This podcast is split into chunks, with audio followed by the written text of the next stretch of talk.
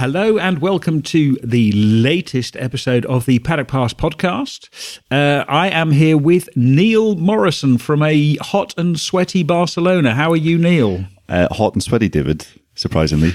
Uh, but, you know, I think that's a standard sort of uh, setting for this time of year. So, uh, yeah, all's pretty good. Yeah, I mean, if you're going to be hot and sweaty, there are worse places to be hot and sweaty than Barcelona. It's pretty hot and sweaty here in um, uh, here in Holland as well. Surprisingly, we've uh, uh, had a massive drought, but what we haven't had is a drought of good racing. We've had lots and lots of good racing recently. Assen was absolutely fantastic. And uh, the Sachsenring was a pretty good race as well. Um, so I think we need to get straight into it and talk about um, the Assen race, uh, MotoGP. Was the Assen race the best race ever? The best MotoGP race ever, Neil?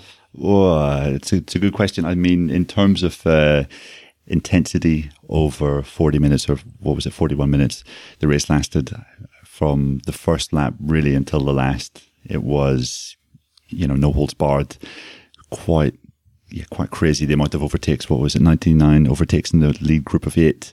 Um, something like 170, I think, uh, was the official number 175 overall throughout the whole race. Um, in terms of incident, it, would have to be right up there. Um, perhaps the only thing uh, discounting it from being, say, the best race ever would be uh, the fact that uh, there wasn't a fight for the lead on the last lap. Um, and and there was the impression the whole time that one of the guys was sort of controlling it at his own will, which was uh, obviously Marc Marquez. But uh, that's not really to discount uh, or to take anything away from it, because even the last lap, the fight for second, the fight for fourth, went right the way down to the final corner. So yeah, it had pretty much everything. Do we need to have a fight for the lead on the last lap if you've had a fight for the lead for the previous whatever it was, 27, 28? Maybe. I mean, if we're talking about it being the best race ever, yeah, the best races that I can think of ever in history, the fight was for the lead on the last lap. Um, so yeah, but then I think it's maybe a, maybe a subjective thing. It, it, was it was quite a random race. There was a lot of um, a lot of unexpected things happened. Uh, although Marquez obviously won, um, you know, I wasn't expecting to see Lorenzo leading for so long. I wasn't expecting to see Alex Rins as strong as he was. Uh, I wasn't expecting to see Zarco a little bit off color and not really engaging in the fight. And you know, for a couple of laps, we did get to see uh, the Marquez Vinales showdown, which we've been anticipating really for about two years now. So, you know, there were plenty of things to keep us occupied and keep uh, keep things excited. Yeah, exactly. And the other great thing was to see sort of young riders treating reigning world champions with the the, dis, the disdain which they deserve, uh, because the, you don't become a champion by riding around treating other riders with uh, with respect. There was a lot of uh, seriously physical moves. There was also, I mean, just just a terrifying um, uh, moment between Valentino Rossi and uh, Jorge Lorenzo when uh, Rossi sort of slammed into the back of um, uh, of Lorenzo, ent- entirely through Lorenzo's uh, fault because he he just basically lost the front as he was going through uh, sort of one of, one of the fastest parts of uh, part, uh, parts of the circuit. But um, there was also plenty of just plain ordinary physical moves. Yeah, there were exactly, and it's. I think there was a couple of laps where there were upwards of 10 overtakes in one, uh, you know, in one lap, uh, constantly changing the lead. Um, yeah, it was absolutely sensational. Um, if I was to say best race ever, I think, you know, Phillip Island 2015 still stands out because that was uh, a fight partly between two guys that were involved in the championship. And that went all the way down to the last lap. And really, didn't know what was going to happen until the last lap. Um, so, yeah, I think it would it would definitely be on the list of top five races I think I've ever seen. Yeah, it was it was really something else. Yeah, I mean, I would probably put it in top three. Uh, I'd agree with that. Um, uh, what's also interesting is that it was like Phillip Island 2015, which I think is a really good parallel. Is that it seemed like um, Marquez had a little bit in hand at the end that he'd saved uh, that he'd saved himself, and this this seems to be uh, a recurring or a, a, recurring tactic in something which happens more and more uh, more frequently. Yeah, I mean, if you look back at 2017 at Phillip Island, that was another eight rider uh, dogfight, ding dong, um, which lasted pretty much the whole race. Um, but if you looked at free practice and qualifying during that weekend, you know, Marquez was you know head and shoulders above the rest um, in terms of times and consistency, and it was the same at Assen really. Um, I mean, his uh, his consistency over the over the free practice sessions was was quite remarkable, quite astonishing. Um, you know, you would have to say that you know, Michelin's tires, the fact that they're bringing these uh, these soft compounds which need to kind of be managed over a race, I think that obviously has uh, quite a bit to do with it because you can't just go like hell from the off and uh, and expect your tires to last the race. Um, and really, from the first or second lap at Assen, I think Marquez realised that um, trying to trying to get away was going to be no easy thing. Um, so we decided to just hold back. And there were times when, you know, the pace was, I think, a second lap slower than it was in FP4. Um, obviously, the wind had something to do with that. The fact that everyone was jostling and fighting for position uh, was another factor. Um, but uh, but yeah, I think that's that's been a bit of a factor in, in most of this season. Um, if you look back to Jerez, you look back to Le Mans, I think Marquez won those races with, with quite a bit in hand as well. Um, and indeed, if we were to go back to you know the race that's just passed at the Sachsenring, uh, he was really comfortable just sitting behind Jorge Lorenzo for a lot of that race. Uh, whenever Valentino Rossi started putting in some quick lap times behind him, I think he was about a second back. Whenever he started closing in, Marquez had plenty in reserve to, to pull away, put a couple of fastest laps in, and you know the gap was suddenly up to two, three seconds. Um, you know he's. Uh, he's not just been really good this season, but he's done it almost without having to to push himself to the absolute extremes, and I think that's uh, that's something that's quite worrying for for the opposition. We'll come to that a little bit later about uh, when we take a look at how the first half of the season has come, or how the first half of the season has gone so far. But certainly, it, it really does look like uh, he has a little bit a little bit extra that he uh, he can afford to wait to uh, to be patient and he doesn't need to take quite so many risks this season either another thing is it any coincidence that I mean, we're talking about Phillip Island 2015, Phillip Island 2017, Assen 2018. Uh, is it any coincidence that uh, that these fantastic races happen at the old classic tracks?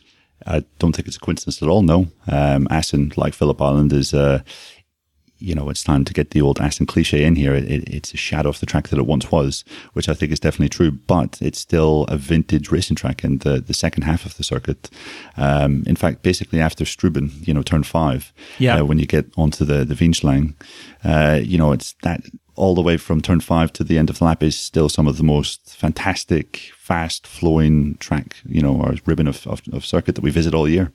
Um, and yeah, it's, it's, it's just one of those circuits like Mugello, like Phillip Island. Uh, it's fast, open, easy to follow, um, easy to keep in someone's slipstream.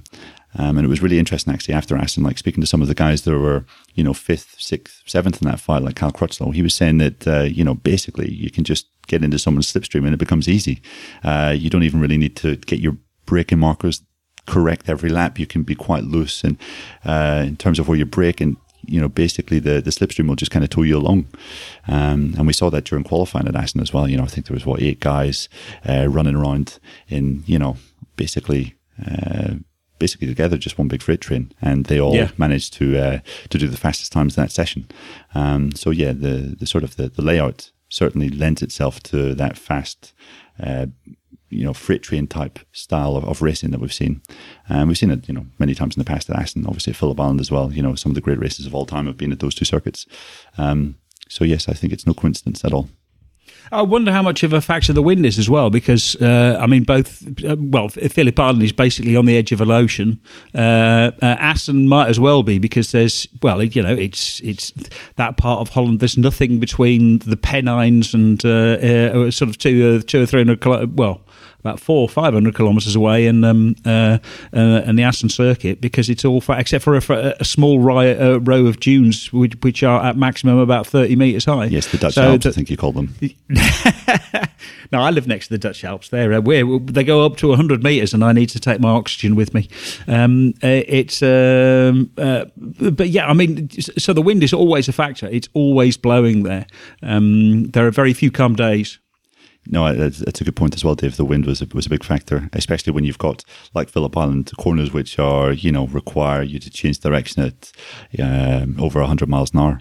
You have that at Phillip Island, obviously, before you go into um, uh, the the Hayshed there, and then up to Lukey Heights. I mean, those are really quick corners. But if you're in a train, you've obviously got a little bit of shelter there in front of you, and it's not so demanding to do that.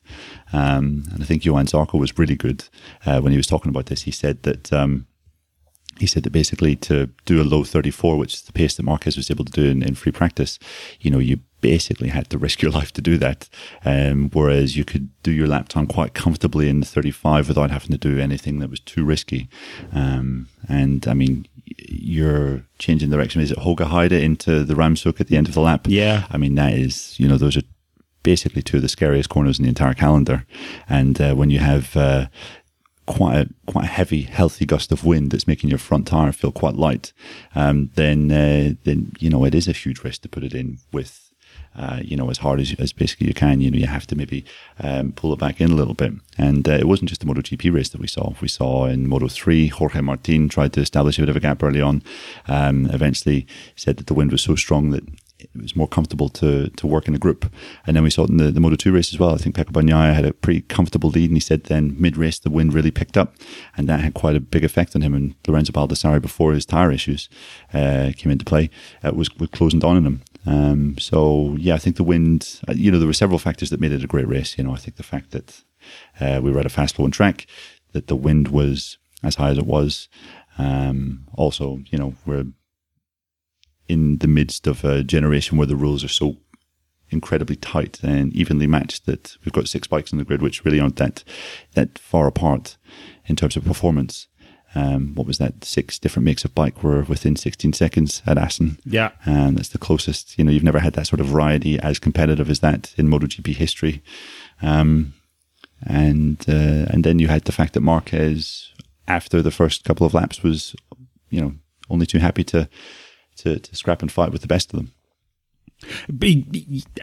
Absolutely, and well, yeah. I mean, um, uh, Marquez never shies away from a fight, but then uh, there are plenty of others who don't shy away from a fight. I think um, th- th- this seems to me also that something has has developed from from Moto Two. Um, uh, we now have a generation of riders uh, who actually came up through uh, Moto Two, and you know, uh, back in the old 250 days, there were sort of five or six bikes. There were five or six RSAs, Aprilia RSA 250s, which were, competitive, and which produced some sort of you know some entertaining battles. But in Moto 2, it's more or less the entire pa- uh, the, the entire um, uh, entire grid are pretty uh, are pretty close, and so the, the, the fights can be much more intense. And you're we're producing riders who are much more much more used to uh, fighting in large packs. And Moto three, it's got even worse because Moto three is just a complete. Um, uh, it, well, I'm trying not to use curse words here, um, but it's uh, not. It's just it's it's it's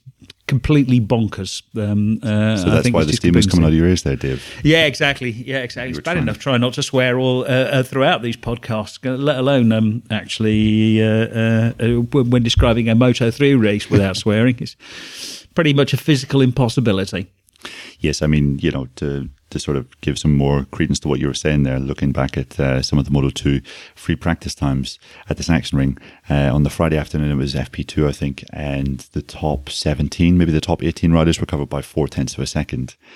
Uh, I mean, we're really talking about the finest margins. Um, so, although Moto 2 bikes, you know, are some way off the old 250s in terms of proper, you know, out and out racing bikes, um, they, they certainly don't have that. But the class, the, the sort of the sheer competitiveness of the class and the depth of field right the way down. Um, I mean, I think that is a pretty, it's pretty good preparation for, for what you're going to have to deal with in MotoGP.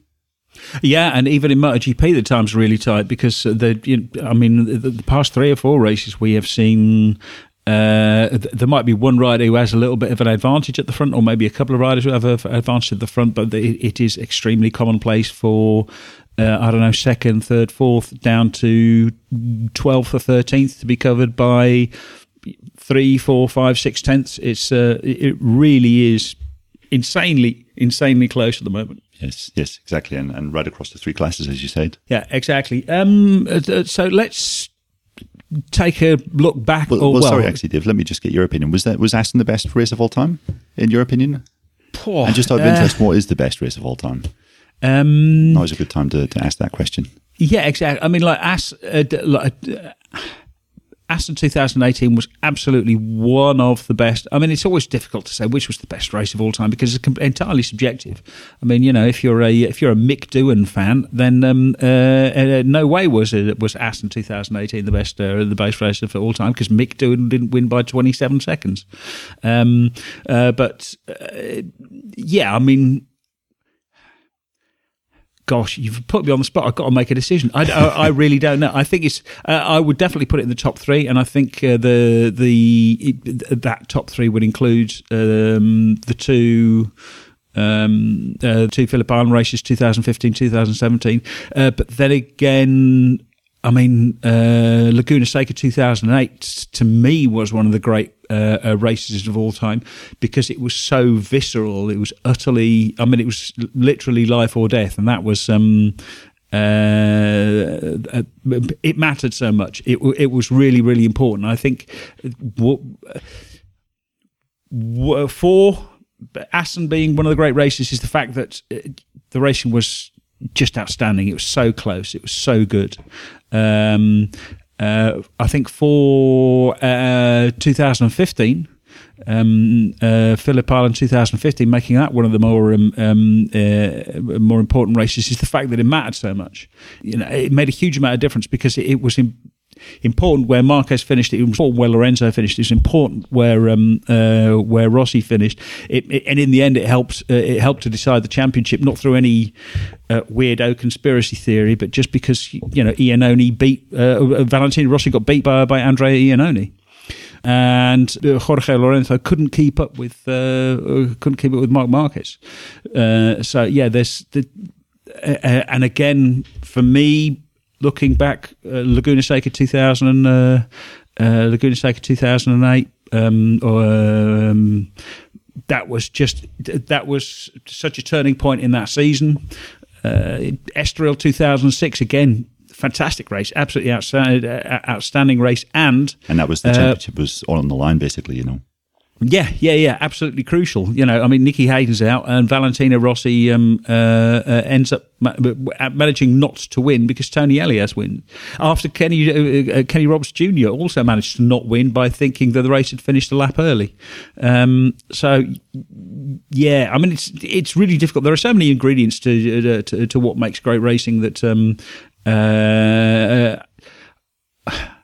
if I if I have to make a decision, I have to say that uh, no, it, it's Assen 2018 was one of the greatest races of all time, but it isn't the greatest race because there wasn't enough on the line. It's too early in the season. Yeah, I would go along with that. Absolutely. Um, I feel like we've opened a bit of a can of worms here. We could probably discuss this topic all day. exactly. but yeah, I would I would put it right up there. I mean, I, I still think uh, Phillip Island 2015, maybe Phillip Island 2001.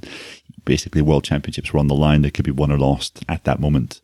Um, yeah, I think that those would maybe stand a little bit apart, but um, for the sheer ferocity of the fight and the amount of drama, the amount of near moments and, and sort of things that stand out in your memory when you recall it, it's certainly right up there.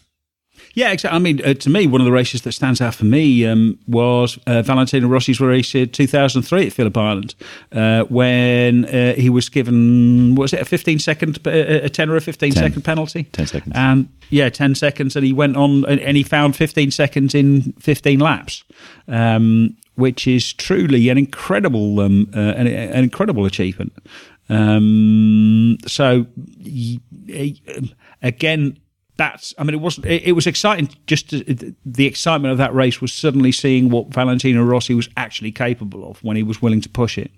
Um, uh, was it important for the championship? Not particularly. I mean, I think it was the, the championship was pretty much tied up uh, uh, by that point. But um, uh, it was important for you know to for, for, Rossi to show that exactly what he was capable of. So, uh, yeah, there's as I say, there's lots of ingredients that go, that go into my uh, that go into making a truly great race. And but I mean, in terms of entertainment, Assen 2018 certainly didn't disappoint.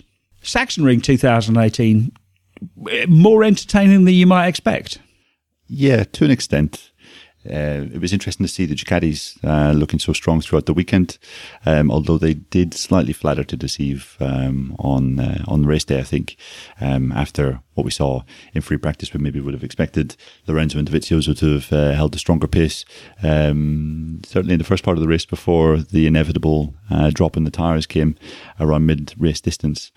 Um, but yeah, I think there was never really any doubt uh, that Marquez was going to do what he did.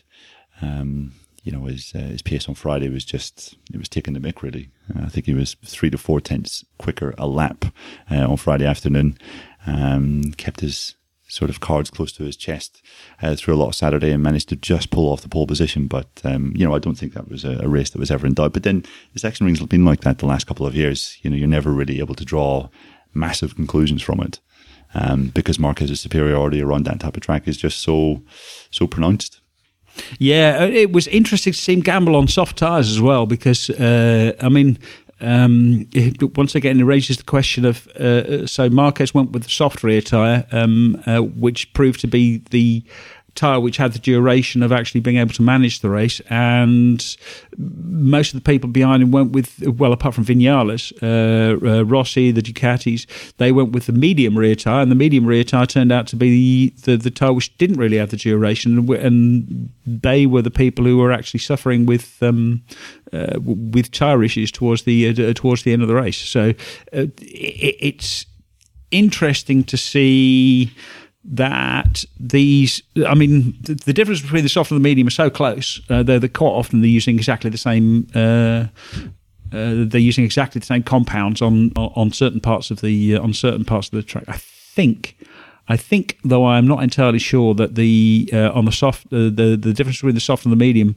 there was no difference on the left hand side of the uh, uh on the left hand side of the tire. The difference uh, tire the difference was much more on, on the right hand side of the tire, and then it's just a question of how you manage the um, uh, how you manage the right sort of thing. Um, so yes, the it was difficult to actually sort of like see to draw conclusions from uh, from qualifying when um, or from you know qualifying practice when when the race things are very different uh, in the race when you got to do 30 laps on uh, on that one side of the tire exactly you look at what Lorenzo was doing um, later in that race, and he went for the soft front tire and the medium rear, and he was having real issues holding his line in certain parts of the track. He couldn't uh, get his braking right for turn one at all, and the automatic assumption was always, well, you know, the soft tire has just destroyed itself, and uh, you know that was a stupid choice from him. But then he later explained that actually it was the fact that the rear was wearing so badly in the center of the tire that he couldn't. He's you know so dependent on slowing the Ducati down with the rear using the rear brake um, scrubbing off speed through that, that the, the, the center of the tire and the edges had uh, had worn so much that, uh, that that's what the reason was. He said the soft tire was was absolutely the right choice. He was he was convinced. Um, so yeah, it's, it's been a strange year in terms of uh, you know this is something we saw with Michelin last year as well. The, it's not that sort of linear progression with the, the, the tire compounds and the options that you know the soft's the softest, the medium's the the you know the next level of that, and the hard's the hardest. We've seen quite often that um, you know there's a bit of mix, uh, and they don't behave in that sort of linear sense that we would that we would assume. Yeah, exactly. The medium is one step harder on both sides of uh, uh, the than the soft, and the hard is one step softer or two steps softer on the on both sides than that. It's much more of a uh, sort of a mix and match thing, which is, uh, w- I mean, Michelin's remit was build tires which which you can race on. So you have to be able to race all three tires. And uh, I think the only tire which didn't get raced was the was was was the hard rear.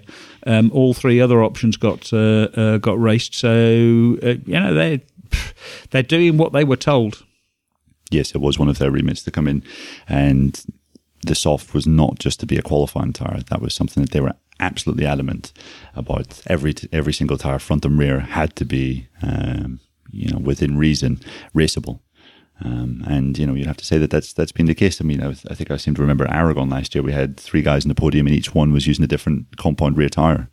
Yeah, um, and they based their strategies around the rear tire that they that they raced. So um, it hasn't always worked out in such a way, but I think you have to commend Michelin because when you go to the grid, you've just got such a variety that uh, trying to build the sort of narrative in your head. Oh, this guy's using this one, and therefore the race is going to happen like this.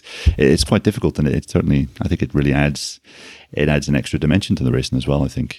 Yeah, and it certainly adds uh, a lot of work to the to the crew chiefs. Obviously, with me uh, being in uh, pit lane, being out on the grid before the before the start, you see Tim Walpole, Michelin's uh, press officer, running around, uh, sort of you know trying to collect information on who's using which rear tire.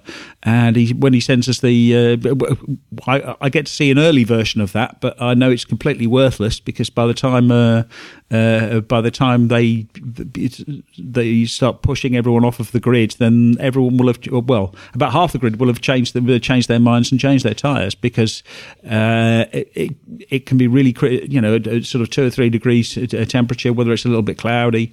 Um, riders' feeling and confidence and and all the rest of it can make all the difference. And there really is a strategy. I mean, we saw Maverick Vinales coming through extremely strongly in the uh, in the second second half of the uh, of the race at, uh, uh, the Sachsenring, and again using the soft rear.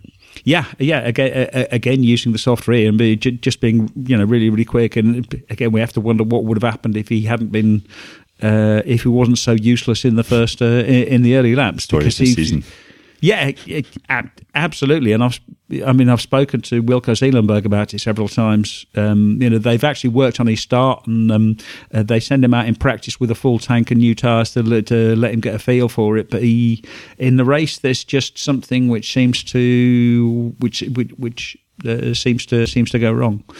Obviously, Marc Marquez, uh, nine poles, nine wins in a row, uh, which is ridiculous. Um, yeah, I think that equals the longest, uh, the longest winning run at any track ever.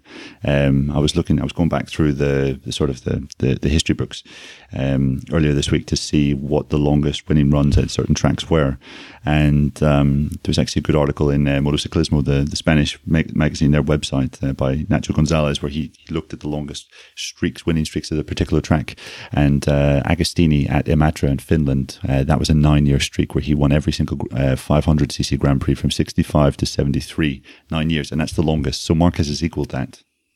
Yeah, which is you know amazing. And if we go back next year um, uh, to the Saxon, you I mean you you just wouldn't wouldn't bet against it. First of all, tell you what. First of all, Sachsenring. It was a difficult. I mean, there's there's sort of like a difficult situation with the uh, with the with the track. Uh, the ADAC, which is the German version of the of the AA or AAA, um, uh, the Automobile Club, Automobile Association. Uh, they actually they're actually the the the promoter for the German Grand Prix, uh, and they sort of sublicense it out to the Sachsenring track um, to actually organise it. But they, the, the, the, the Sachsenring race always seems to lose money uh, for a lot of complicated ro- uh, reasons, mostly related to infrastructure and the fact that it's it, so much of the of the infrastructure there just isn't permanent. Um, uh, there has been a running argument between the Sachsenring and the ADAC over whether it's going to be there next year. Um, uh, there was the uh, uh, president of the of uh, Saxony, the, the the Bundesland, the, the the federal state where the where where Saxon where the Sachsenring Hohenstein Ernstthal is. he was there. He had a meeting with Ezpeleta. There, I think, is a good chance that we might see it next uh, next year. What, what do you think, Neil? Are we going to be racing at Sachsenring next year? Yeah, there's a.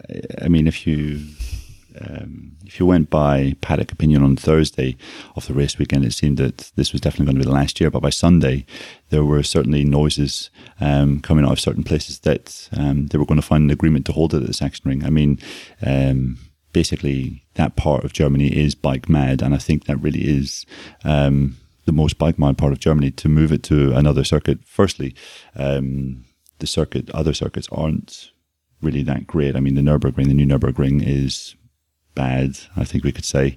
Um, Hockenheim, it's just been absolutely ruined. Um, and I think there would need to be a lot of work to turn that into a bike track as well. Um, and then obviously at the Nurburgring, I think the, you know, the last time there were races there, the crowds were just you know, negligible. Um, back when it was in the mid '90s, um, not only was the track crap, um, but you were racing to basically empty grandstands the entire time. Um, so I think it would be within, you know, it would be the, within interest to, to, keep it at the Sachsenring, just because you've got uh, crowds in the region of 90,000 to 100,000 on race day. Um, and, I'm not sure ex- of the exact figures, but from you know from memory, I think when it was back in the Nurburgring, you were struggling to get 20, 30,000 in on a, on a Sunday afternoon. So, yeah, that, that, that was that's very much what, what, I remember as well is twenty or thirty thousand. Also, there, there just doesn't seem to be. I don't sense sort of like from uh, from race fans. I don't really say, get any real sense, sort of enthusiasm about about the Nurburgring. Uh, it's in a beautiful part of Germany, I have to say. I mean, I've, uh, I've been riding through there uh, a, a, few times, but um, it's not like the Sachsenring. The Sachsenring, I mean, they really are completely mental about uh, about motorcycling, motorcycle racing there, and, and, and have been forever. Obviously, it's the home uh. Uh, uh, I think it's where MZ or uh, is where MZ was.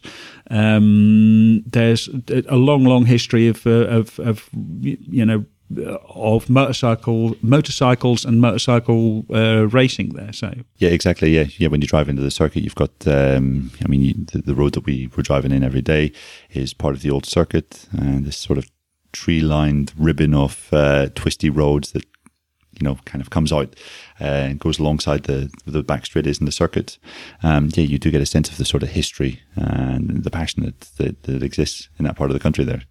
Yeah, I mean, I think they they used to uh, when it was an old road circuit in the uh, in the sixties and seventies. They used to get sort of you know quarter of a million people come to uh, come to watch. So uh, um, obviously that was in East Germany, and there was a little bit less to do there um, uh, then than there is now. But uh, but even then, it's as I say, plenty of passion there. Um, the, the next question is: Can anyone beat Marc Marquez at the Sachsenring? Um, not not that no. I don't know. Yeah it's going to take something really really incredibly special um, for them to do that. Uh, yeah that, uh, you know this year no obviously. Um, yeah. but with him in this kind of form um, yeah as i mentioned earlier in the show i think he was doing that with uh, with plenty in reserve. Um, I, I would thought if he if he barely broke sweat on Sunday, to be honest, uh, during that race, he seemed uh, used to have it all completely in control. Um, yeah, and it's I would say you know Marquez winning the Sachsenring isn't such a big story, but what was really interesting was just uh, sort of the strength of the Yamahas in the last couple of years. Uh, the M1 hasn't really worked so well, although I say that obviously Jonas Folger was second, but the factory Yamahas haven't gone so well in recent years at the Sachsenring. And um, yeah, to see those guys second and third, um, it shows that they are, well, even through a pretty ropey uh, first half of the year, Yamaha seems to have um, basically through, I think, very clever riding on Valentino Rossi's part, um, and from the fact that they're really not that far off. Um, it's just that last five percent that they seem to be lacking. Um, yeah, I mean, what what was interesting about you mentioned Folger there. The thing is, Folger was uh, in 2017. Folger rode an amazing race uh, on a 2016 bike, whereas the 2017 bike was uh, was much more difficult to actually get around the uh, get around the track. Um, and the 2018 bike is much closer to the 2016 bike, and all of a sudden, that's you know, uh, again, it, it, it's a lot it's a it's easier to hold a, to hold the line in the long corners, and that's that's really what seems to have uh, uh, to have helped them. Yeah, and it, it's quite impressive that Rossi has managed to put together a first half of the season where he's I use this quite loosely, but you know only forty six points behind Marquez, um, because everyone's spoken about how how the Honda has moved on this year with its new engine. Um, Marc is, is riding as well as he ever has. And yet Rossi really hasn't done anything stupid. Uh, you know, there's been no moment in public, at least, where he's thrown the toys out of the pram. He's kept at it diligently. Um, and I mean, if you're looking at performances the first half of the year, Marquez aside, I would say Rossi's probably been the most impressive. I don't think he's been the second fastest guy this year. You would say probably Dovizioso um, has been that, but he's made quite a few really, really big mistakes. Um, and Rossi has just barely put a foot wrong, you would have to say Yeah, I mean, this is it's really this this championship really has been about consistency. The reason that um, uh, Marquez is leading has such a big lead is because he's been the most consistent. Um, uh, the reason that that Rossi is anywhere near it is because he too has been so incredibly consistent. Um, uh, I think what's also helped Marquez is that uh, everyone else has been getting in their way because you know we've seen Dovi win a race. Uh, we've seen Lorenzo win a couple of races. Uh, there's lots of other people who, you know, Cal Crutchlow has won a race. Uh, the, the, the, the Argentinian podium really was a real shake-up. We've seen both Iannone and Rins on the podium. Um, uh, all, yeah, Zarco on the podium. All these people are taking points away from other riders, uh, and that's really, uh to me, I think that's been that's been the the biggest difference is that Marquez has been able to manage that best, and Rossi has been managed has been able to manage it well. I mean, despite not having uh, not, just not having a bike which is capable of winning. It's reasonably competitive. Uh, the most in, uh, interesting thing to me at, uh, at, the or the thing which both Rossi and um, Vinales said at the Sachsenring was they were talking about uh, you know the, the, big problem is the electronics. We you know we haven't had the the big update on the electronics. Uh, it hasn't come, but we apart from the electronics, the bike is pretty is, is pretty good, and that's what's allowed them to to, to, to be competitive and to be consistent yeah, it was really interesting listening to Rossi on Sunday talking about uh, Folger's performance in 2017. And you have to sort of commend a guy who's 39 years old and is still trying to understand you know new ways of being fast. Um, and he said that he went to basically Folger's settings from 2017 from the race, uh, looked at the tire choice, studied his lines, studied how he set up the bike, um, studied how he was managing the bike through the race, and thought, right, that's how I need to approach this race weekend. He said he was going to have to give his second place trophy to Folger because uh, he had shown him the way. And there's a sort of uh, um, yeah, you know, he's uh, he's looking at basically a, a, class rookie, and Rossi's now in what in his twenty second year in MotoGP or 20, yeah. 20th year, not sure. Sorry, eighteenth year in MotoGP, nineteenth. I'll get there. I'll get the, the the correct figure one of these days. But I mean, for a guy of that experience to look at a rookie and what he did last year and think this is the way I have to go, you know, there's a sort of a, a levity to his approach as well, which is you know another impressive thing. Yeah, I mean, he understands that in the end, uh, success in racing is all about details, uh, understanding details, and, and, learning. You know, learning from wherever you can, from wherever you can find, uh, wherever you can find some kind of. Uh, any get any kind of edge whatsoever. Uh, I think what a lot of older riders do is they get stuck in a stuck in a rut, stuck in a pattern, and stop learning, stop adapting. Um, but Rossi keeps on he he's always had an open mind. Um, uh, I mean, it was interesting. I did an interview with Gilles Bigot at uh, Jerez, uh, and it, he talked about. We was watching. That's Tom the first, chief, right?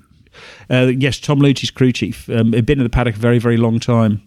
Um, but he was talking about uh, watching trackside when, in the first year of the four strokes, uh, 2002, um, when there was the two strokes and the four strokes, and you saw uh, it, there, it was only really Valentino Rossi who was who understood that um, this was a four stroke and needed needed to be uh, ridden differently, needed to be braking differently into the corners, uh, and he was experimenting and trying to find the figure out the best way of doing it. Whereas uh, the old the riders who'd grown up on two strokes, the uh, Alex Barroses and Max Biaggis, were um, you know basically try, trying to ride these four strokes like uh, like two strokes, and they were running into limits which which Rossi didn't have. So I think that was probably a bit of a formative experience for him as well, in that he's learned that okay, I have to be able to have to keep on adapting. I have to look for wherever there is an edge, and he he sees he, he's not afraid to, uh, to to take help from wherever wherever is wherever wherever he can find it. Really, absolutely agreed. Yeah. Well, uh, before we start, uh, we run down the state of the championship. We shall take a kick, uh, a quick break, and then I think we shall go down and have a look at uh, how uh, the relative strength of the various uh, of the various factories and teams, and how everyone is faring.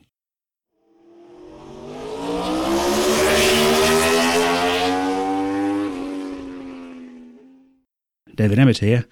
Just a quick reminder if you're listening to this show on iTunes, please remember to leave us a review and rate us, as it really helps other fans find the show. Thanks a lot. Bye.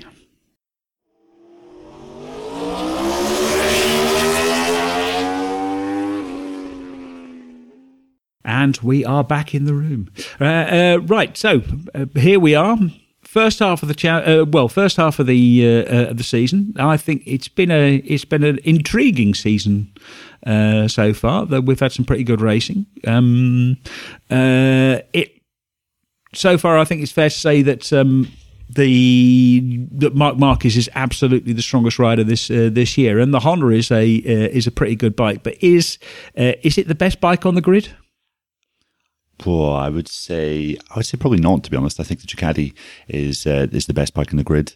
Um, and the reason I say that is because Marquez has obviously been phenomenally strong.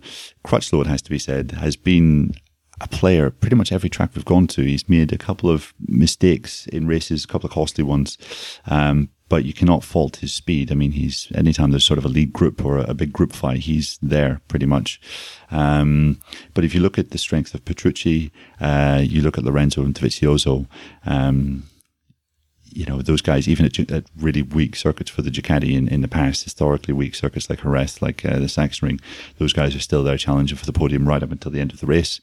Um, and yeah, the fact there's, well, Petrucci and Dovizioso are quite similar in how they ride the bike, but uh, Lorenzo's coming from a completely different angle, um, and he's been really competitive at certain circuits as well. Um, you know, Honda still seems to be very specific. You look at Dani Pedrosa, and he's had a, an awful start to the year. Um, Crutchlow, we know, has sort of based his uh, technique on, on Marquez, um, realized that that's the best way to get the best out of the, the Honda. But if you look at another guy on that bike who doesn't have that style, Pedrosa, he's been he's really not been featuring um, well anywhere near the front in the past couple of races. Um, so I think yeah, the, the most rounded bike um, is is the Ducati at the moment. Yeah, that's a that, that's a pretty good assessment. Certainly, uh, I mean, uh, uh looking at the if you look at the crash stats, uh, then the top two crashes in MotoGP at the moment are Cal Crutchlow and Marc Marquez, or rather Marc Marquez and Cal Crutchlow, which would suggest it's not that great of a bike. It certainly still has weaknesses. Um, uh, if you push too far, then you fall off. Uh, so it doesn't do exactly what you what you wanted to. I think Pedrosa, um, uh, because it's um, it's the Sachsenring. Pedrosa talked about the what they've done to the Honda is they've made the strongest points of the uh, uh of the of the bike. They've weakened it a little bit or they've had to sacrifice the strongest points to uh, to improve on some of its weaker areas. So it accelerates a little bit better, but it's not quite as good on the on the braking as it used to be, um, and that seems to have punished. Uh, punished Pedrosa. Pedrosa seems to have suffered uh, adapting to that more than uh, certainly more than Marc and, and, and more than more than Crutchlow. Yeah, and you look at uh, you look at Marc's qualifying record this year. I think up until Assen, he had had the pole uh, Texas, but that was taken away from him because um, he was penalised in that session. But you know his qualifying record hasn't been as stellar as you know previous years. And he even said that uh, at the Sachsenring. I mean, I think his he got pole position by two hundredths of a second. I mean, normally there he's uh, you know he's got at least a couple of tenths in hand on a one-off flying lap. Um, and yeah. he said that quite recently. They've tried to make it a more neutral bike, so they've sort of sacrificed, as you said, the really, really strong points. They're not quite as strong, but then its weaknesses aren't quite as defined either. Yeah, yeah, yeah, exactly. And so that it's always that's that's motorcycle racing really. It's about mm. finding the uh, uh, it's about finding acceptable sacrifices or, or, acceptable compromises. And sometimes the only way you find out whether an, a, a compromise is acceptable or not is uh, is by actually uh, doing it. Um, obviously they worked uh, they spent the winter working on the season get on they spent the winter working on the engine because it's so important to get the engine right because you can't change the engine during the uh, during the winter uh, or during the season. Um, and now they've got some time to work on the chassis. Uh, we uh, Marc has been out on a 2008 or well a you know a 2019 prototype bike or, or well at least uh, a bike with a with a carbon fiber fairing, which uh, to, to us is a 2019 uh, prototype. That's uh, that. I think that's how we define that. We might see some bits and pieces of that coming through uh, later later this year, which would which would uh, maybe help some of the other riders, but you know, it's, it's only really going to play into Marc Marquez's uh, uh, superiority. We might have already seen parts of those, uh, part of that of that bike on Marquez's, but they've been very, very quiet. Um, they haven't really said anything about it. They've been quite uh, careful with what they've said since Marquez tested that at uh, the test in Montmelo just after the, the Grand Prix of Catalonia back in mid June. Um, they had a one day test in Brno after Assen, uh, where I think they tried that bike again. Um, Marc said that he was maybe going to try some parts of it on, on Saturday, but again, you know, you asked him about it and he was very, very hush hush.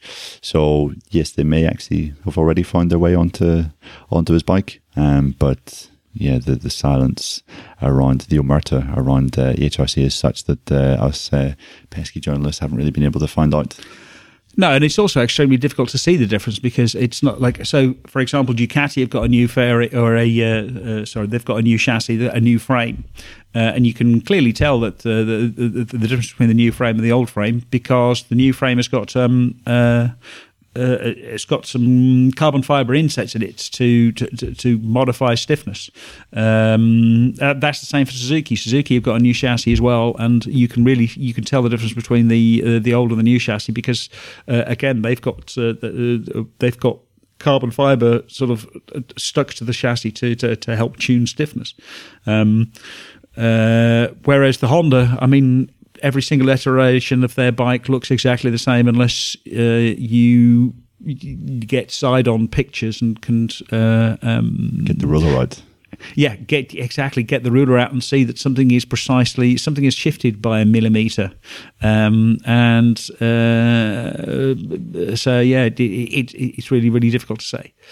Uh, Ducati, you say the Ducati is now probably the most rounded bike on grid, but how come there aren't two Ducatis leading the championship then? Uh, well, I think one of the Ducatis should be second in the championship, um, but for if he didn't keep falling off, yeah, but for extremely costly mistakes at. Uh, well, Jerez wasn't exactly Dovizioso's mistake. That was just more bad luck. But uh, certainly Le Mans and Barcelona, there was uh, possibly a win at Le Mans, a definite third place in Barcelona, um, if not a second yeah, you add up those points, and, Dovizioso is right there, um, and not a million miles away from Marc if you take away his uh, his Jerez DNF.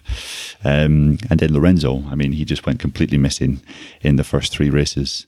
Um, had he not been so thrown off by um, the the sort of the the change in chassis.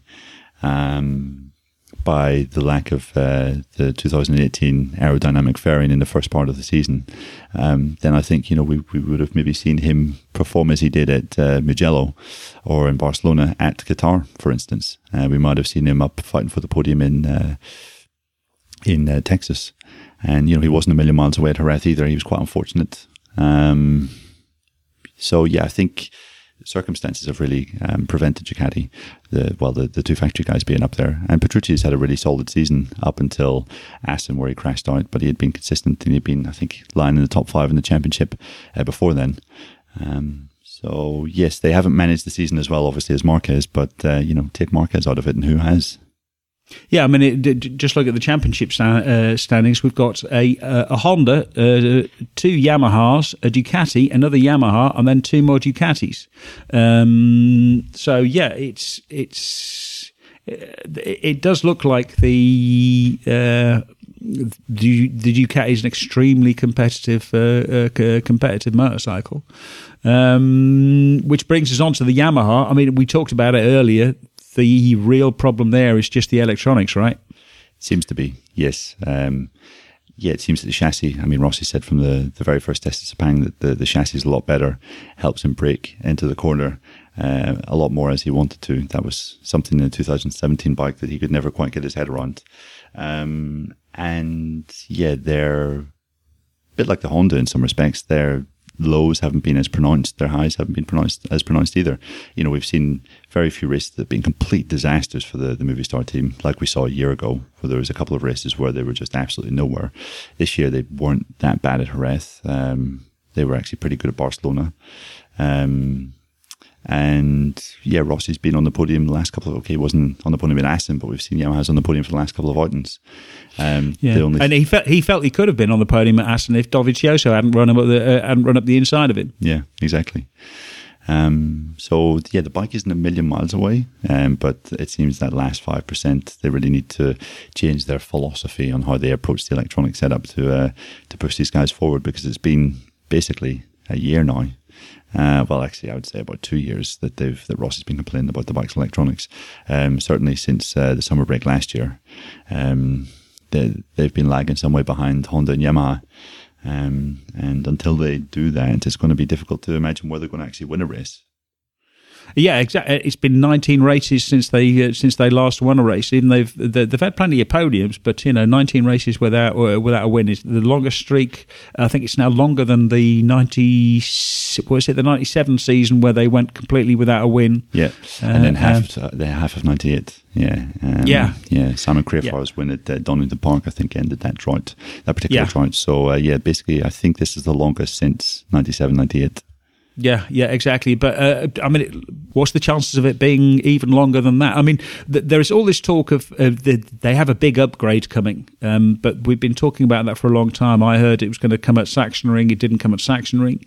Uh, you would expect it to come at, uh, Ber- at Brno. Um, but would they try it in the race, or would they go for? Would they wait until Monday to to, to give it a proper test? I mean, you, you might also risk uh, wait if you wait for the Monday test. If it rains on Monday, then you, you, you, you it's still useless to you. Yeah, for sure. Yeah, and it's been it's been quite. Um, yeah, I mean the Yamaha. It doesn't really seem that there have been many upgrades through the year. Um, you spoke about Ducati, Suzuki, you know, new chassis coming in. Um, and maybe that's a good thing that uh, that Yamaha haven't been doing that because last year it seemed that they just com- completely lost. They were chasing their tails for a lot of the year, bringing chassis upgrades.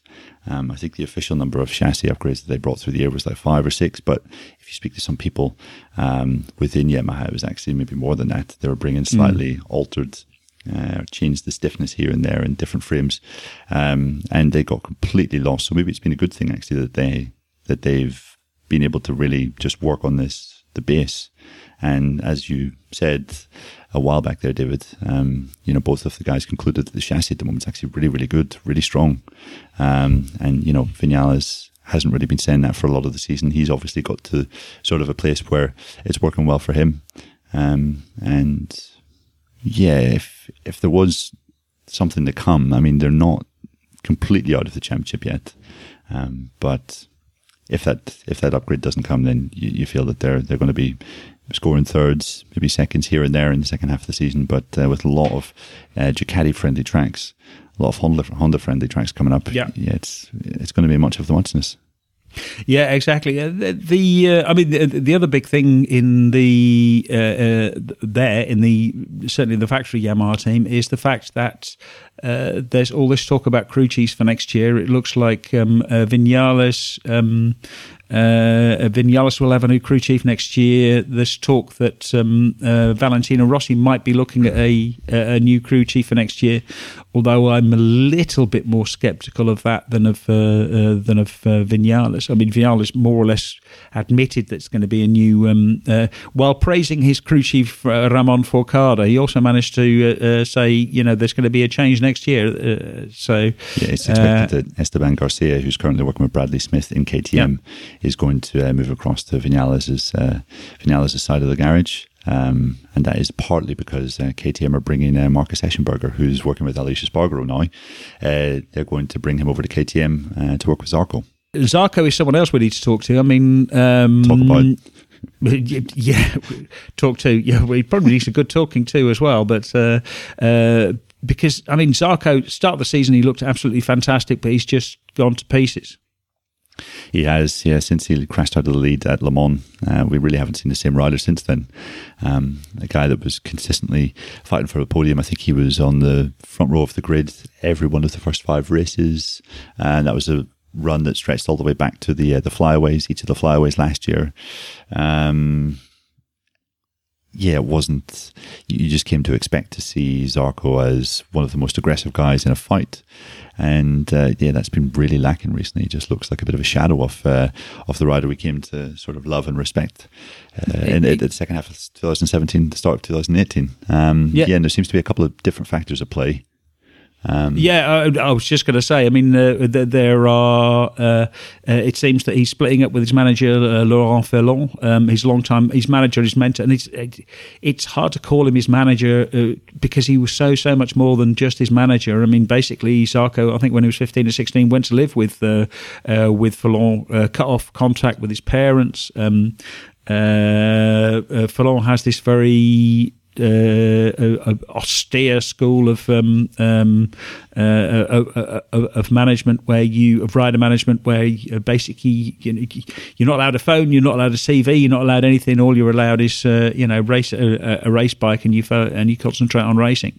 Um, that's been extremely su- successful for Zarco, but it seems to I mean he seems to be running almost into maturity issues. You would say I mean because he you know he wasn't exposed to real life. Uh, Fellon carefully kept him away from real life, and now now that um, Zarco is a man, I mean, he's what is he, 26, 27? 28. He just turned 28. 28. Well, there you go, 28. You know, getting on for 30, that would be an, an extremely mature, um, he should be a mature man. Um, but he seems to be running into all sorts of sort of you know maturity issues, issues dealing with relationships, issues dealing with his manager, uh, issues dealing with um, uh, with the team, and all of this is just uh, it, it, seems to be distracting him from from being competitive. Yeah, he came out on the Saturday at, uh, at the Sachsenring and really um, hung his uh, suspension technician out to dry, um, which is just something that you would never have heard last year. And it's no. clear that he's, he's just lost. He's, he's looking for. He doesn't know exactly what the what the reason is for this lack of speed. And for a guy that valued having no distractions uh, so much last year. That was clear that that was part of it. He didn't want his head to be clouded by distractions from outside the circuit. He didn't want his head to be clouded by excessive setup information. He didn't even really want to know what sort of spec of bike he was riding. He, no. he just wanted to get on and ride it, assess it for himself. And now that these, it seems that there are a few issues with him in Fellon. I mean, Fellon wasn't there in Germany, um, and he's usually always by uh, Johann's side. Um, to have such a pivotal figure in his career now missing, I'm sure that is a massive adaptation for for him uh, to kind of get through. And it's it's also something that's a worry. It's a it's a distraction. It's something that clouds even just a little fraction of your head when you're uh, trying to uh, get your setup right for the race weekend. And uh, I mean, you know, I think the fact that he hasn't been a million miles away is a testament to, to how good, how talented Zarco is. He's, you know, if you look at his last couple of races, he's been in the top ten on each occasion. But um, compared to compared to what we saw at the end of last year, the start of this, he's been a shadow. Yeah, and it's going to be interesting to see what happens when he goes to KTM because KTM, I mean, you know, KTM is a factory structure and they are, um, I think, much more uh, harsh about dealing with these sort of things. They, they, everything is much more controlled. Also, they just have much more resources, to actually manage all of these uh, various bits and pieces. So, uh, yeah, they're not going to put up with someone getting distracted by all sorts of external factors. And it has to be said, last year aside, um, his career has always been defined by quite extreme peaks and troughs. Even yeah. in his second Moto 2 championship year, there were a couple of races where he was just completely gone. Um, do you remember after he uh, tagged Sam Lowes at Silverstone? Yeah. Um, and was then, I think, he got a time penalty in that race. The next couple of races, he was just gone. I remember at uh, Misano, he had a bad outing. Uh, yeah, and then was, at Aragon, he was, he was, nowhere. And you really thought, what the hell is going on with this guy? He's just, uh, the pressure's kind of got to him. But he then he responded and came back and finished the season quite majestically. So, um, yeah, it'll be interesting to see how Zarco's uh, second half of the year pans out because uh, there's you know, some certainly some big hurdles to kind of overcome. Yeah, and also I think the, uh, the the the middle because I remember sort of in the middle of last year he was I think that was his weakest part of the uh, of the season. Um, there's a bunch of tracks here which he just on somehow doesn't seem to particularly gel with, and that that might be a factor as well. But uh, yeah, there's definitely a lot going on there. Um, next up, Suzuki. Um, I think it's fair to say that Suzuki's a pretty damn good motorcycle. Yep, absolutely. You listen to Aleix Espargaro, and he thinks it's uh, maybe the second best bike in the grid after the Ducati. Um, the fact that Rins and Ian Iannone have been quick on it um, would would suggest that it's a it's a pretty rounded package. Both guys have pretty different uh, riding style approaches. Um, they've had a couple of podiums.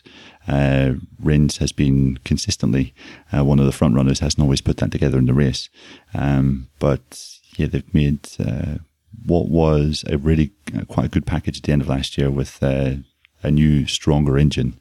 Uh, it seems to be a lot better, and um, with Sylvain Guintoli as the, the factory test rider, um, with Tom O'Kane, formerly Aleix Espargaro's crew chief, uh, with him working as uh, uh, Guintoli's test team. I mean, that's a pretty good, pretty good place to, to try things out and to develop things. And you know, Suzuki have been yeah really strong back to sort of 2016 level, you would say. Yeah, you would have to bet on Suzuki getting a win uh, in the foreseeable future. I don't know about soon, but I mean, you know, the bike is uh, that that bike looks capable of winning a race. Uh, Iannone um, on his day, Iannone is outstanding. Uh, not on his day, he's not quite so outstanding, um, which I think is you know, sort of Iannone's basically uh, basically his problem. Uh, Rins crashed too often, um, but when he hasn't crashed, he's been uh, he's often been extremely uh, extremely strong, and I think uh, also justified uh, Suzuki's decision to keep him for uh, for next year.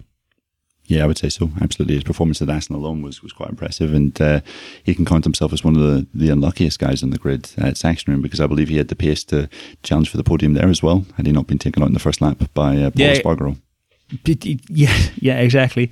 Um, uh, actually, it's worth talking to uh, talking about KTM because I mean, uh, Pol Espargaro topping warm up on Sunday morning at Sachsenring. That is a real sign um, of progress for, for, for KTM. They are finally starting to, um, uh, you know, sort of get places. Yeah, it was a shaky start to the year for KTM. Um, I think they were almost victims of the, their own success at the end of 2017 and were expecting to very much kick on from where they finished last year, which was on the edge of the top 10. Um, but the fact that Suzuki has come in uh, so strong this year, um, the fact that uh, the satellite Ducatis are better than the satellite Ducatis on last year's grid. Um, yeah, I mean, Jack Miller, uh, Alvaro Bautista have both yeah. been really, really strong. Yeah, they've just, uh, you know, they found it quite difficult to reach that level again. Um, but if you look at where they've finished from the leader, I mean, they really haven't been that far away. They've been struggling to make up. Um, you know, to be inside the top 10. I think um, Kallio had a 10th at Jerez. Smith was 10th there on Sunday at, at the Sachsenring. Um, but if you look at how far they've been away from the race winner, they've been, you know, really a lot closer than they were, say, this time last year. Um, I think I, I was calculating um, their distance from the leader in the first five races this year because the champion their positions weren't so impressive. But if you compared it to the same five races last year, they were about 20, 20 seconds closer on average. Uh, which is uh, uh, just astounding. Yeah, which is quite an astonishing uh, jump up. And it's been a few times uh, this year speaking to Bradley Smith, and he said, like, look, the results haven't been there, but um, we are improving quite a lot. And the fact that they're now consistently there in the point scoring positions, um, we always know that it's difficult to make that next step after you get yourself in the sort of ballpark, the rough ballpark, then making those really small incremental improvements are, is really difficult. And it should be interesting the start of the second half of the season in Austria, sorry, in Brno, um, because both Pol and Bradley expect to have uh, the bike that Kallio has been racing in the past two. Will they get it at Brno? Or, will they get it at Brno, or will they will they have to wait until Austria, their home Grand Prix? Ah, maybe it'll be Austria. I'm not too sure. Yeah, I mean, uh, I understood that it was going to be Austria, but uh, it would also make it a lot, make it a lot more sense for it to, to be Austria. Although I think they'd actually get more benefit from it from um, uh, from from actually racing the new bike and the new engine uh, with the counter rotating uh, uh, crankshaft. It'll be rotating backwards instead of forwards, um, which. Um, means the bike doesn't wheelie as much, and it makes it it makes it a lot more agile because the the, the crankshaft sort of counter um, uh, counters. What's the word? There's a word I'm looking for, but anyway, it basically ca- cancels. That was the word. That's a really difficult word. Uh, it cancels out some of the gyroscopic effects of the wheels, um, uh, makes it a little bit more uh, a little bit more agile. So it's going to be, which would be a huge benefit at, uh, at Brno as well. But um, uh, we shall wait and see. So we'll have to wait and see how much progress that makes. Um, it's a huge blow that they've lost uh, Mika Kallio, though, at that uh, you know, a, big crash at the Sachsenring and damaged ligaments in his knee, and knee ligaments always take a long time to repair. Yeah, they do. Yeah, and it's yeah, it's not just a case of getting another guy to jump in and test it. Kallio obviously had has watched the RC16 uh, grow. He's basically grown with it in the last couple of years, and uh, the amount of sort of uh, expertise and, and feedback that he can give um, in terms of giving that uh, test team a, a proper direction um, is is close to invaluable. So yeah, that's a big blow for them. Uh, finally, Aprilia. What do we think of it? I mean, Aprilia. First of all, I mean, they sign Scott Redding and then sort of sack him basically after about three races. Or well, they don't sack him, but they uh, basically make a decision that uh, that they're going to be uh, have someone else riding their bike uh, before Redding has even had a chance to uh, sort of prove himself. Aleix Espargaro has been really fast at some uh, and competitive at some circuits, but has again crashed quite a lot, hurt himself badly, hurt himself badly at at the Ring as well. Um, uh, Scott Redding just hasn't got on with the bike and is now uh, doing a little bit better, but only by completely abandoning any pre- uh, pretense at at developing or or um, uh, going for a, going for a result. He's, he's sort of you know just approaching each weekend as a as a new weekend. Sure yeah, it's another case of um, not really building on the promise that they've got there. We said that so much about Aprilia last year, um, but at least last year they were occasionally scoring top six finishes. Um, this year, like KTM, I think they've been um, well, they've been a victim of, of Suzuki's success. Um, there's just now more competitive bikes in the grid that they have to to make their way through. Um, and yeah, there's just been a couple of really frustrating moments that they haven't been able to show their potential. I mean, um, Espargaro feels that he could have been on the podium at Jerez. He was fighting with Ian. He, could, he feels he could have been fighting with Iannone and Rossi in that what was eventually the podium fight at Jerez, only for the bike to break in the first lap. Um, he went with the wrong tire at Assen after he'd qualified in the top seven. He feels he could have been in that top group. So yeah, there's a couple of really frustrating moments when the potential wasn't fulfilled. Um, and it's just been, yeah, it's just been one massive what if the first half of the year. Yeah, exactly. I mean, uh, what do you expect next year when uh, Iannone joins Espargaro? Is that uh, will they see significant Im- improvement? Because also I can see um, Iannone it does not have the equanimity of character to um, uh, calmly accept that things are not quite going uh, quite right and um, uh, uh, sit there patiently and wait for things to improve. Uh, I can't see him. I can see, well, I can see the toys coming out of the pram quite regularly. Yeah, there's been a talk among Aprilia, among the riders, and well, management that they need to sort of approach things a little bit differently. Um, terms of just keeping cool and managing the weekend in the right way. Um, that's something that Romano Albesiano, the technical chief, said after the race in Barcelona that they just need to be more calm during the weekend. And we know Aleix Espargaro is a very uh, uh, emotional guy.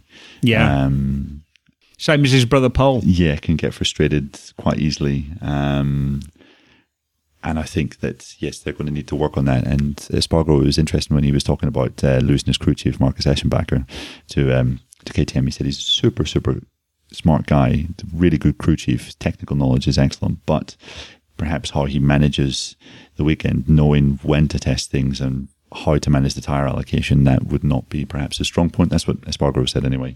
Um, yeah. So also, it looks like Aprilia are going to try and create their own test team for next year with a competitive test rider. They obviously want Scott Redding to assume those duties. He doesn't seem so keen, um, but um, yeah, it seems they're going to try and have that as well, and that would only benefit them in 2019, as you know, as will Iannone. You know, having two uh, Scott Redding, I think, is a really good rider.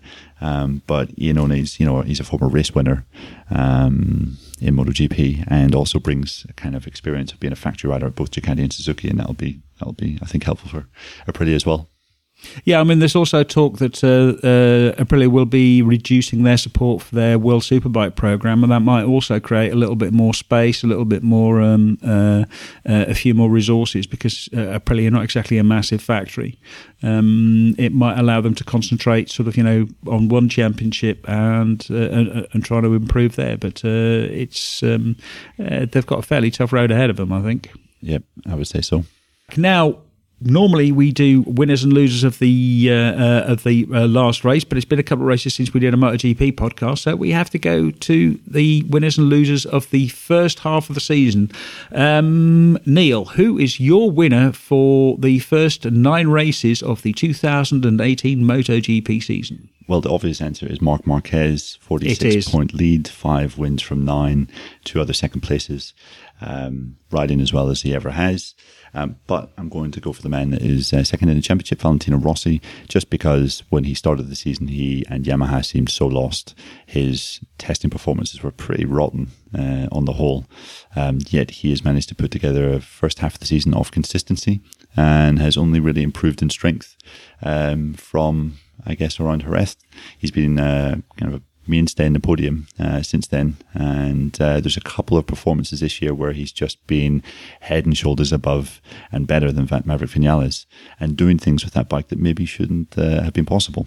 Um, thinking back to, to certainly uh, Mugello and to, uh, to yeah, Barcelona. Uh, yeah, I mean, Mugello, his race at Mugello was just outstanding. That was the old Rossi. That was um, that was really exceptional.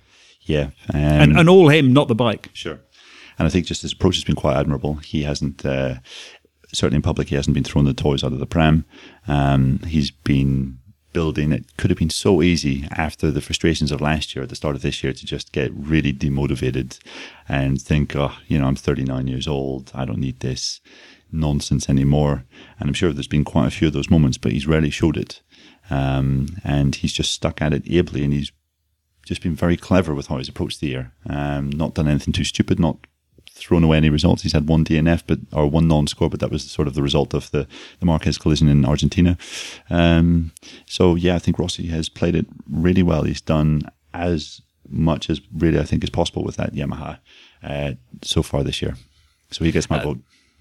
Uh, that's a, that is a pretty good shout, Neil. Um, I mean, again, Marc Marquez is the obvious uh, is the obvious uh, uh, is the obvious candidate for all the reasons you said, but I'm still going to go with um, uh, Jorge Lorenzo because of all the things which Lorenzo has done. Um, certainly, the first few races of the season, uh, people were writing him off as being, you know, he's never going to win on the Ducati. He's no good. He can't. Uh, he can lead a few laps at the start, and but uh, but that's it. Um, uh, his uh, tenure at, Ducati has been a disaster. Um, he gets to he gets to Mugello. Um, he gets the basically the tank pad, the pad around the front of the uh, or, or, the back of the fuel tank, which uh, uh, which he's been asking for for basically about a year, um, uh, which allows him to support himself under braking, and he dominates at Mugello. He dominates at Barcelona. They were both. I mean, the the wins were. Uh, there was no question he was going to win those races. He was very strong at Assen and the Sachsenring, especially Assen. I mean, Assen is a track where Lorenzo has a history of doing really poorly because you know that was the place he lost his mojo in 2013 when he fell off and uh, broke his collarbone and then came back um, uh, uh, and raced there. I think that uh, he's been carrying that for a while. Uh, he's basically redeemed his reputation, I think, um, uh, in the second half of of. of 2000 or in the first half of the 2018 season, then he goes and scores a um, pulls off a coup signing for Honda at um, uh, at, at Mugello, and I think uh, it's it's hard to see past how um, I mean, yeah, our opinions of him have, have, turned basically 180 degrees on um, on Lorenzo from the start of the season until until now. I mean, now at the start of the season, you'd say he's not going to win any races. Now you would say, well, you know, how many more could he win? Two, three, four. There's a few races where you've got to, you've got to, you know, you, you're penciling his name into the into the winners uh, into the winners circle. He's the winner. What about losers? I'm going to go with Lorenzo's teammate Dovizioso, just because after preseason, after the first race, it seemed that he was going to be the man to take the fight to Marc Marquez, and I think that he's had the package to do so. Um, the Ducati bike now is, is better than it's ever been, um, in large part to his uh, his feedback, his development. Um, but in certain crucial moments, he has made mistakes, and not made mistakes when a possible fourth or fifth was on the cards. Made mistakes when second, first uh, was within his reach, and um, yeah, had it not been for crash at Jerez, um, Le Mans and Catalonia, then Dovizioso would we would still be talking about a fight that could possibly go all the way. Um, but really, I think um, yeah, those two mistakes, especially at uh, Barcelona and at Le Mans, are just so costly and uh, so unlike him, really. Yeah, exactly. I mean, that's not how he won his, or that's how not how he ended up being runner up last year. I mean, you know, he was much more consistent last year and, and, and didn't make those kind of mental mistakes. And I think especially uh, especially Le Mans and Barcelona, they were they were just massive mistakes which uh, which which shouldn't have happened. Um, uh, what about you, uh, for me? For me, I have to say it's uh, Johann Zarco. He's almost the opposite of uh, Jorge Lorenzo. Start of the season, we're all talking about so when does he get to win his first race? And uh, now we're thinking he's not going to win a race now. I mean, it's just uh, he, he seems to have completely lost his way.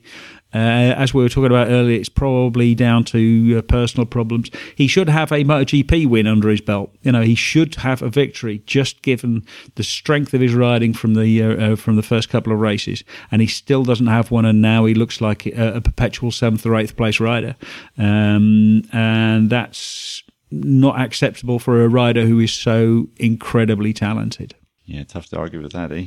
Yeah, yeah, yeah.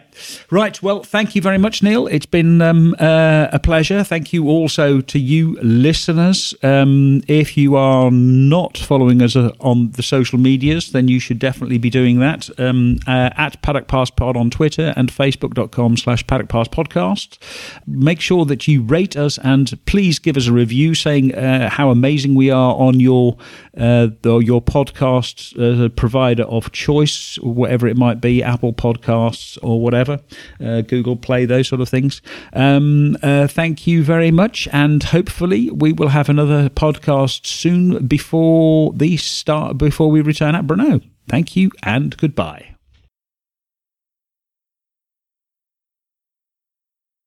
And I've got to try and not interrupt you now. yes, I'll give you a virtual spanking around the head exactly. if uh, if you cut in across. Right, here we go. Um,